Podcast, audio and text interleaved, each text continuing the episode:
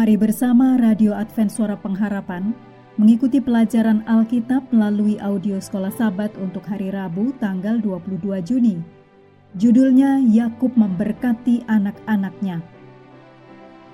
Mari kita mulai dengan doa singkat yang didasarkan dari 1 Raja-Raja 8 ayat 23.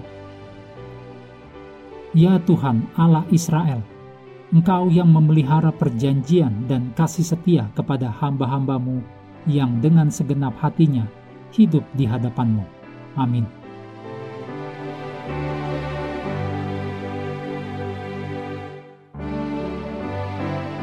Kejadian 49 ayat 1 sampai 28 mencatat perkataan Yakub yang penghabisan kepada anak-anaknya dengan berkat rohani yang bermakna dan sangat penting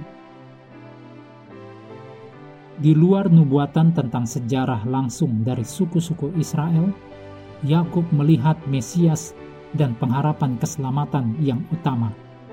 Pengharapan ini sudah ditunjukkan dalam kata-kata pertama Yakub di kemudian hari. Demikian dicatat dalam Kejadian 49 ayat 1. Sebuah ekspresi yang mengacu pada kedatangan Raja Mesianik yang dicatat dalam Yesaya 2 ayat 2 dan Daniel 10 ayat 14. Ayat tersebut kemudian melewati garis masa depan dari masing-masing mereka. Ini bukanlah takdir yang ditentukan, seolah-olah Tuhan berkehendak bahwa masing-masing akan menghadapi apa yang mereka hadapi, melainkan itu adalah ekspresi dari apa yang karakter mereka dan karakter anak mereka akan bawa. Tuhan mengetahui, misalnya, bahwa seseorang akan membunuh orang yang tidak bersalah. Ini hal yang sangat berbeda dengan adalah kehendak Tuhan agar si pembunuh melakukannya. Kejadian pasal 49 ayat 8 sampai 12 berisi nubuatan yang penting. Di atas kehendak bebas manusia, Tuhan mengetahui masa depan dan Tuhan telah mengatur bahwa melalui Yehuda Mesias akan datang.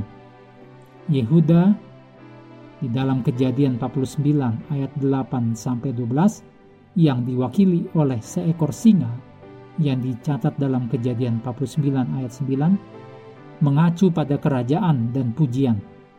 Yehuda tidak hanya dari dalamnya akan datang Raja Daud, tetapi juga Silo, yaitu orang yang akan membawa shalom atau damai sejahtera.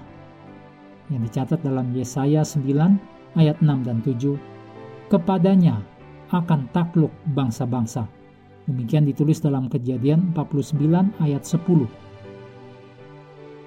Orang Yahudi telah lama melihat ini sebagai nubuatan mesianik yang menunjuk pada Mesias yang akan datang. Dan orang Kristen juga telah melihat ayat ini menunjuk pada Yesus, supaya dalam nama Yesus bertekuk lutut segala yang ada di langit dan yang ada di atas bumi, dan yang ada di bawah bumi.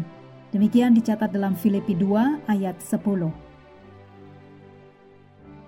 Seperti yang ditulis oleh Ellen White, singa si raja hutan itu merupakan satu lambang yang cocok bagi suku bangsa ini, yang dari dalamnya datang Daud, Silo, singa dari suku Yehuda yang sebenarnya, yang kepadanya segala kuasa akhirnya akan tunduk dan segala bangsa akan memberi hormat.